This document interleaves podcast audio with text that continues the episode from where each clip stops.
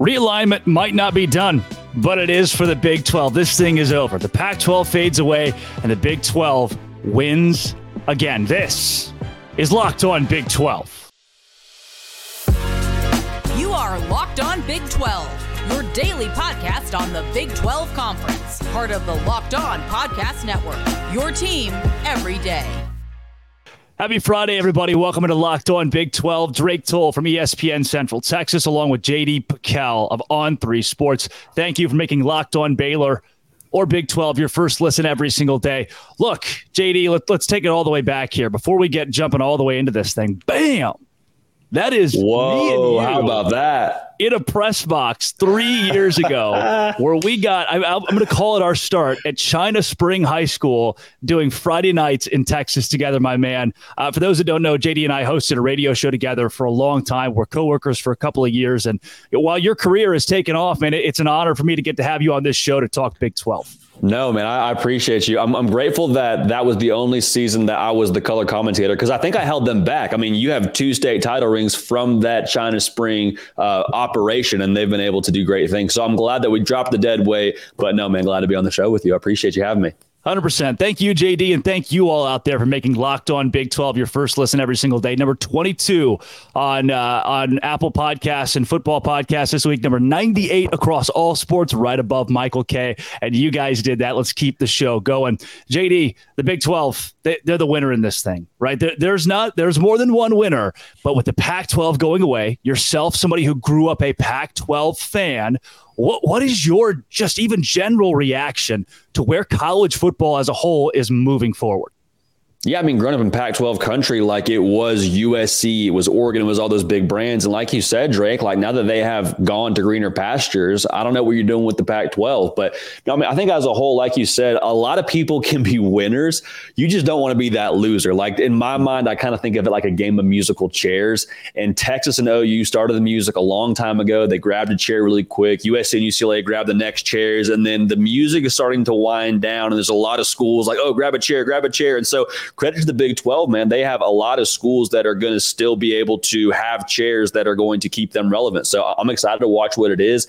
A part of you feels weird with college football changing, and a lot yeah. of the traditions I think that make this sport so great are going to be a little bit different, if not non-existent. So you hate that. That part of it sucks. But when we get to Saturday, when when we get to see UCF and Baylor, when we get to see TCU and Houston, like that's going to be a lot of fun, and I think it'll make for some great football you talk Pac 12 and that conference really going away after over 100 years. But I look back at the Southwest Conference. 1995, Arkansas is poached by the SEC. Texas and Oklahoma and the SEC kind of start the ball rolling here. While people are pointing fingers at the Big 10 and at the Big 12, does it feel like sitting there behind the scenes, pulling all of the, pushing all the buttons, calling all the shots is really the SEC? Yeah. And I mean, if, if you're the Pac 12, like you have nobody to blame but yourself. Like if you look at how much money they've invested, I believe the last time I checked, they had put the least amount of money into, you know, their respective schools. So it's like, hey, show me it matters to you. And showing me it matters is putting, you know, money where it's supposed to go. So yeah. it's, I mean, I hate to say it just means more for the SEC, but I mean, we've seen what they've done on the field and we've seen how much they've put into their respective football programs and they've, they've been able to reap the benefits. You've got the the on three JD, right? Then there's the JD who grew up a USC fan and was going to those games on Saturdays. Um, I, tell me, from a fan standpoint, are, is this ruining your fan experience? Right? You talk about Saturdays come around, you, you forget about it a little bit. It, it's cool, but when USC plays Northwestern, does it still feel all cool and dandy? Yeah, sure. I mean, going to USC games as a kid, like that was the main show in town. And I mean, how, how does it feel? I, I, think it depends on what you're a fan of. Like, if you're a fan of USC playing Oregon State, well, yeah, you, you may not get that rivalry, right. if you want to call it that. You may not get that matchup year in and year out. But if you're a fan of just seeing USC football do great things, like I know a lot of people obviously are, the reason they went to the Big Ten is they had a good price tag attached to them they were going to bring to the table. Um, yeah, I mean, I think there is probably a, a weird part of it that sits with you of like, oh man, you're kind of closing one chapter and moving on to the next. But I mean, if you're a fan of Cal or if you're a fan of Stanford or Oregon State, like you probably have uh, a, a, lot of mixed emotions and questions yeah. for, for what the future holds for you and where you're going to end up. So yeah, young JD that, that went to USC games is, is excited for where USC's headed, but also I'm sure a part of him is frustrated that he's not going to get USC Washington State and USC Oregon State that I have a lot of family that went to Oregon State and that, that trash talk I'm sure uh, will severely die down between them and the good people in Southern California. Well, you have a pulse from coast to coast on college football, so I want to start with where you just where you just went with Oregon State, Washington State, and and really the leftovers from the Pac-12. There's only four. What do they do? What what's the best option here? Is there a best option?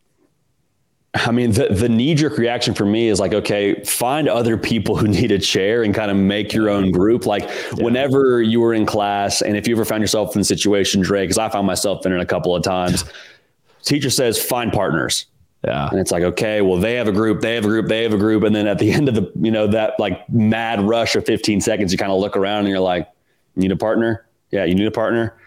Okay, let's let's salvage we can salvage, and you kind of go from there. So that's one option. The other thing that I think kind of gets thrown out a lot is like what G5 conference would take an Oregon State or, or, or take a Cal or whoever. Yeah and that that's another piece that's interesting to look at. But I really would just be fascinated if we had Stanford and then we had maybe some of the academies jump in the boat with with you know some of the other leftovers in the Pac-12. I don't know. There, there's something salvageable there, but you know the G5 route I guess probably makes a little bit more sense.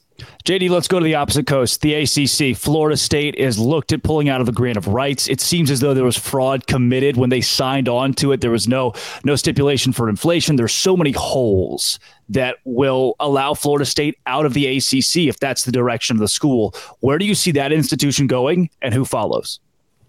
I think to answer the second part of that question, I do not see a world where Florida State leaves and Clemson stays. Like I just, yeah. I just think those are the two breadwinners. They bring the most pie to the table, and they're taking home the smallest slice. Like if they leave, they leave together. For Florida State, I think Florida State fans would jump at the chance of going to the SEC. I think that'd be something exciting to them. But I mean, if, if the Big Ten invites you, that's where a lot of the money is. So SEC makes some sense. That's probably the next school that you would imagine is like as much as Greg Sankey says they're not looking to add schools. I think if those two became available and they could work something out for the right price point, like they'd be excited to add them.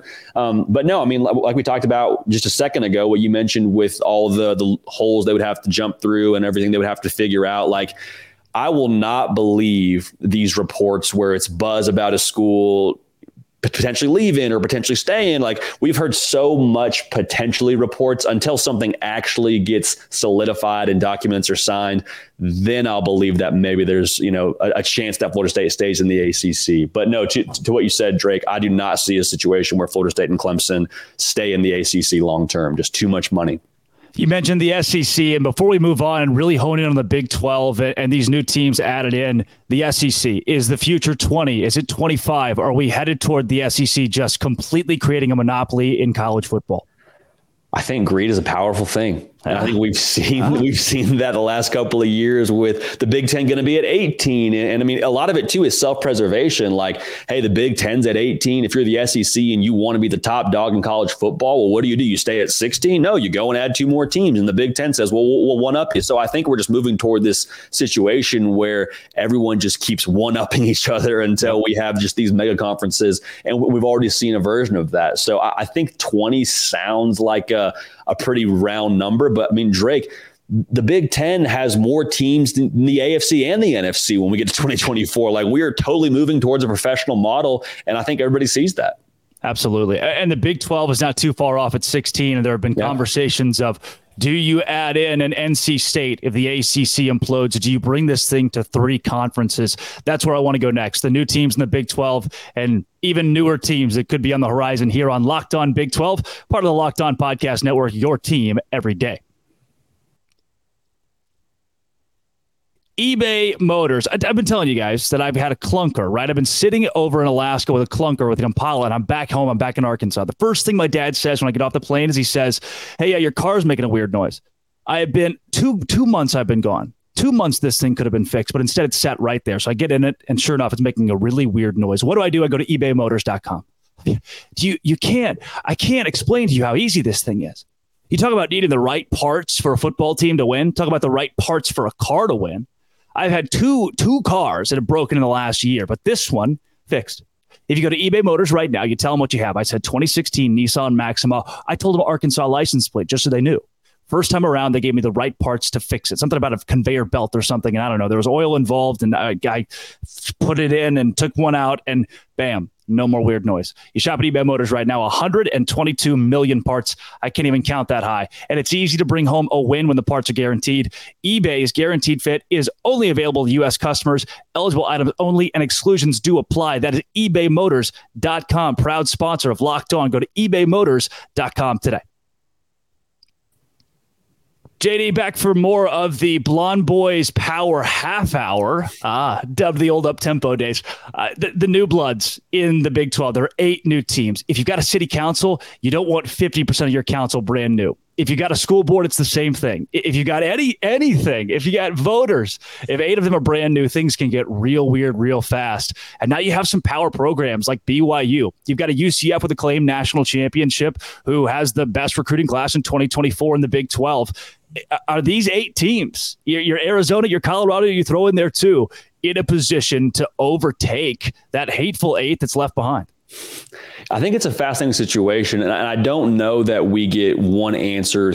You know, going forward, just every single year. Like I think there'll be yeah. runs where Utah's probably atop the Big Twelve, and UCF with their position in recruiting, like they're going to be able to draw a lot of the top talent. We're seeing them do it right now. So overthrow is maybe not the word I would use, but I think they mesh well. Like I think with adding these eight teams, a lot of it in my mind is about keeping pace with the SEC and with the Big Ten. I'm not necessarily overtaking them or being, you know, the top conference in the country, but it's about relevancy. Like knowing if I go to the Big 12 and I'm a recruit, I'm going to have a chance to go play on ESPN, go play on Fox. I don't have to worry about playing on Apple TV Plus or whatever other like off-brand kind of streaming platform we're going to be working with it uh, we know with my college football game so i think it's about relevancy which is why you added these teams and i think both utah byu i mean ucf we go down the list here a lot of teams that i think are going to provide a really good product when it comes to that saturday afternoon i, I I'm going to pivot a bit because where you just where you just went is something that I pondered on a lot. I don't ever hear from high school recruits, "I'm going to play in the Big 10 or the Big 12 or the ACC." But you always hear, I'm going to play in the SEC. Does yeah. conference affiliation only truly matter for these kids? I know ESPN and TV certainly matters, but does conference affiliation only matter in the SEC? You know, I think so much is made of the SEC brand. And I don't say that in a derogatory way. I just I just think they have done a really great job making sure that people know that they are the top conference, that they've had this many national champions, they've had this many draft picks, and they have a really rich history and all those things. And so I think there's a certain amount of pride in the southeastern region of the United States with their high school football and the culture that goes into it. I mean, same thing in the state of Texas, and I think that's another conversation in itself. But I think the way they've branded it to, hey, you come to the SEC, you're gonna have a really good chance to go play in the NFL. I think I think that's really what it's what it's about in my mind. Like Ohio State has that same developmental piece of it, Michigan has the same developmental piece of it, but they've done a great job making it. No, no, the brand of the SEC. You come play against the best you'll have a chance to go pro. And I think that's what a lot of these kids look at, Drake, when they do have a chance to go pick a college. Like, where can I go to get developed and have a chance to go play pro? With that, the SEC, here's your chance to play with the best. The Big 12 can't say that. The Big 10 can't say that because the SEC has it. They own it and they, they wear it well. If you're the Big 12, then what is your new brand? What do you preach to recruits? What do you preach to media outlets when you bring in these new eight teams and have 16 strong?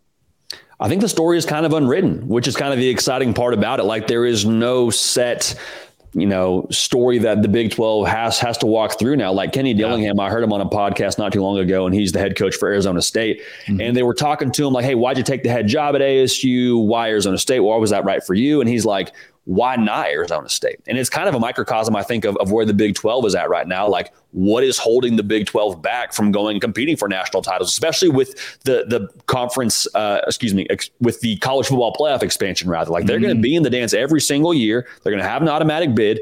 And Kenny Dillingham, his argument was like, if we stack four top recruiting classes at Arizona State, we're going to have a chance to go compete for national titles. And it, it sounds funny when you say it out loud, but I think it's absolutely true. Like those Georgias, those Bamas, Ohio States, they're so good because they've stacked it on the recruiting trail. And so for the Big 12, if you have a couple of schools, I think, get out in front of this and find a way to have some national prominence, that's going to just bolster the brand. And I think it'll give them some momentum.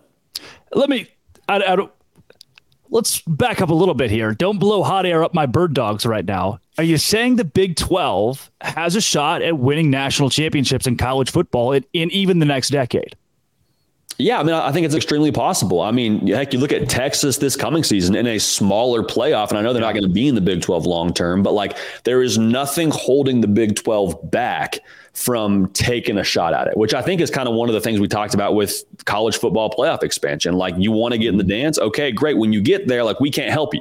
When we get yeah. there, when we put you on the field against Georgia, like, you got to hold up your end of the bargain. But to be on the field is all you should ask for. I mean, TCU, we saw them this past season. They were five and seven in 2021 did a bunch with the transfer portal, got the right head coach in there, made a run. I mean, they got drug in the national title game, but even so, like they were all on the field. And so my big thing, if I'm a Big 12 fan, get us in the door, get us on the field, give us a chance. And then if we can't do it in four quarters, like that's on us. All we need is to get in the door. And so there's nothing that's, you know, sort of blocking that door for them in my mind. And especially with the playoff expansion, that's going to make it even more possible. So I think it's possible. Um, is it an uphill battle? Absolutely. But I think there is no reason, there is, there is no physical force keeping the Big 12 from getting that done.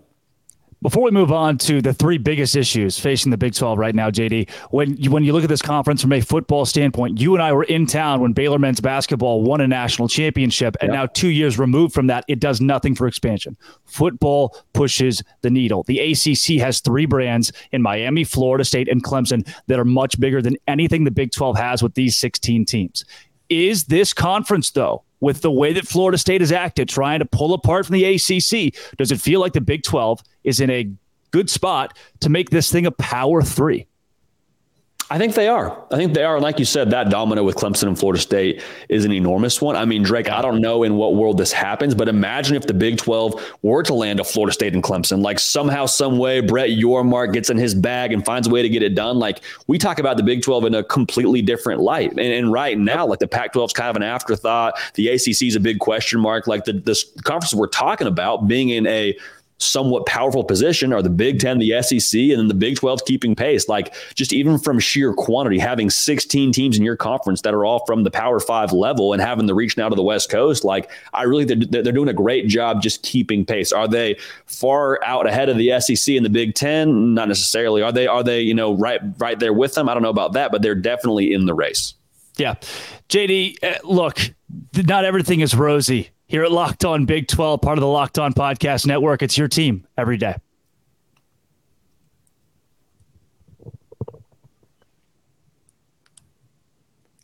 Three glaring issues. This is our Bear Games question, our last 10 minutes here. Your, your three issues when you think the Big 12 that, that this conference of Brett Yormark are facing, what comes to mind? You know, I, I, personally just look to what's going on on the field. Like, how, how do we. Yeah get ourselves to a place of winning consistently. And Utah, I think, is going to help that. We'll see what they look like after Cam Rising leaves and all that. But I think the question marks I have are some of those products that you added are in a little bit of a down spot right now, like Arizona State, got to get up off the mat. Colorado, yeah. you feel good about Coach Prime, got to get up off the mat. So what you added, they weren't necessarily super strong pieces, but from a brand perspective, and I get that pays the bills. If those guys can get up off the mat, then maybe that brand gets stronger and you have more powerful pieces. So that's the first part. Some of these pieces need a little bit more strength, in my humble yeah. opinion. Um, and I kind of kind of going hand in hand with that what they're going to do on the recruiting trail. I just I, I wonder a little bit about how these teams fare in recruiting battles because you have you know Texas and Texas A&M and the SEC like those are probably like the biggest brands in Texas even with what TCU and Baylor have done in the last couple of years I worry about them in those recruiting battles um, also there's there's no school in the state of California they got right now. Like the, the Big Ten has now stretched into Los Angeles. And I wonder how that's going to hurt them when it comes to West Coast recruiting. So I think positioning with recruiting is probably my, my next question when it comes to what they're going to be long term. I mean, the third one, Drake, I'm honestly, I kind of go back and forth on what this really is going to be for them long term, but I'm, I'm just curious to see what schools that now have a, and maybe this is kind of the opportunity in, in some sense, but like when it comes to where they are in the state of Texas, they've got three schools, or excuse me, now four schools Houston, yeah. TCU, Baylor, Texas Tech. I wonder if they're not going to cannibalize each other just a little bit. Like I, I would much rather just have to fight at one school for my recruits as opposed to having to go back and forth with those four schools. And maybe we're going for a four star and, and, and you know one school gets them. Like I'm just I'm curious if that doesn't maybe dilute the talent a little bit in state. And so, I mean, we'll see if these end up being long term issues or if they're things that, you know, they're able to sort of fix over the course of time. And who knows what the next realignment domino is. But uh, that's probably where I look right now, Drake whether it's a hateful eight member or one of the new eight, somebody has to step up and rise to the occasion with those three issues. They, have got to ace them and win this league. There will be a cream of the crop. Every conference has a team that establishes itself as the A1 for at least a period of time. When you see these 16 teams and you take a Baylor who's got a recent Sugar Bowl win in Dave Aranda, a yeah. Joey McGuire who you played for at Texas Tech, Kalani Sitake at BYU who has had great success there, and UCF with Gus Malzahn who leads the conference in recruiting who who is primed to be the stud? And speaking of primed, Colorado, who is primed to be the stud in this league?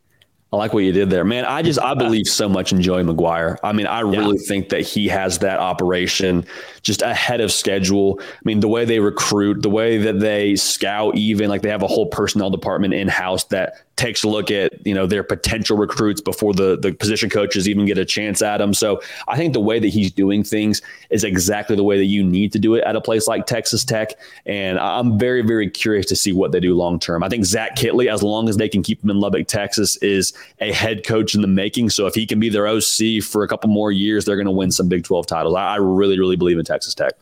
Three quick hitters. You've got a team that just lost a national championship in TCU. The Baylor Bears, you talk about Dave Aranda, a team that looked like it was building up to be the king of the conference and floundered last season. And then Prime at Colorado, who we haven't touched on a ton. Give me TCU first, coming off a national championship run where they got right on the doorstep. You talk about those three issues. How do they attack those? What's the future of the Horned Frogs program? Yeah, I mean, I think it's all about how you bounce back right now, having lost 70% of your production last yeah. year. Um, when, when, I look at the recruiting trail, like that's really where, where, I focus. I mean, that's quite frankly where I focus for all these schools, but I think that's what I look at was last year just a good story. Then you go back to being mediocrity and winning five football games, or is it, okay, no, this is the new Sonny Dykes era at TCU. You know, what does that look like going forward? So I think having success in year one to show continuity and show some promise for recruits is huge. The Baylor Bears, Dave Aranda, Sugar Bowl victory, Big 12 championship, then six and seven in the Armed Forces Bowl. What's the future in Waco? I think they got to find a way to, I mean, kind of similar to TCU. I love what they did in the portal. I'm really curious to see what Blake Shapen looks like if they were to put some more weapons around him. Because I'll say this, like I, I, wholeheartedly believe in Dave Aranda. I mean, he had the the tough COVID year, and they had the Sugar Bowl mm-hmm. year, and then last year kind of dropped back down. But I mean, I just believe so much in his philosophy, and he's an elite evaluator. Like I think they're going to be in good shape, but I think it's a matter of him growing as a head coach, and I think he's admitted that as well. Like kind of figuring out, okay, do I need to be hard on this player? Do I need to get this guy out of our locker room, or is a situation where I got to take my time and, and be a little bit more patient to see some fruit. So as he matures as a head coach and as he develops and gets better and better, because he will not stay stagnant, I think it really is just a matter of time for Baylor. Deion Sanders, Colorado, go. Man, I think it's kind of the same thing. Like, what is he going to be as a head coach? And yeah. it's one thing to be it at Jackson State at the FCS level, and that's great. But to now do it at the Power Five level, I'm just so fascinated by what they look like in year one. And I, and I don't want to necessarily judge them by year one, but I want to see, you know, how are they organizationally? How is that locker room when we get to November? Because he put a bunch of new dudes together. So utilizing the portal going forward for Coach Prime, I'm curious if that is a way that he makes his paycheck or if that's a way that they just get paid. Are they going overhauling the roster every single year if they have a bad year? Or is a situation where they want to build through the high school level? We want to slowly but surely get this thing, you know, solid at, at the ground level, and then we'll take transfer where we need to. JD, for right here. Oh, Friday nights in China Spring, America, watching Emmanuel Abdallah carry the rock to Oof. hosting a show together every day and watching documentaries and being neighbors. We were neighbors at one point. Uh, man, what a run it's been. And to see your meteoric rise uh, has just been special. And to get to do this show today for me is awesome. I to to know you is a blessing to me, and to have you on today was unbelievable. Man, well, I appreciate it. I appreciate you having me on. I'm fired up to watch this show continue to blow up and congratulations on all your success, man. If you haven't yet, y'all, subscribe to this channel, download the podcast, all that. Drake is bringing the heat every single week. Drake, I appreciate you, man. Oh yeah, JD's got videos every day on On Three. Is live every week as well. Make sure to follow him on Twitter. Twenty thousand. I saw you're on the doorstep of twenty thousand. you're right there. Get him to it. Uh, thanks for making Locked On Big Twelve your first listen every single day. Come back on Monday. We've got a loaded guest list next week that I'll release, as well as the power rankings and the top twenty-five. All of that right here at Locked On Big Twelve, a part of the Locked On Podcast Network. Your team every day. This has been, it always will be, Locked On Thanks for making it your first listen every single day. Big 12.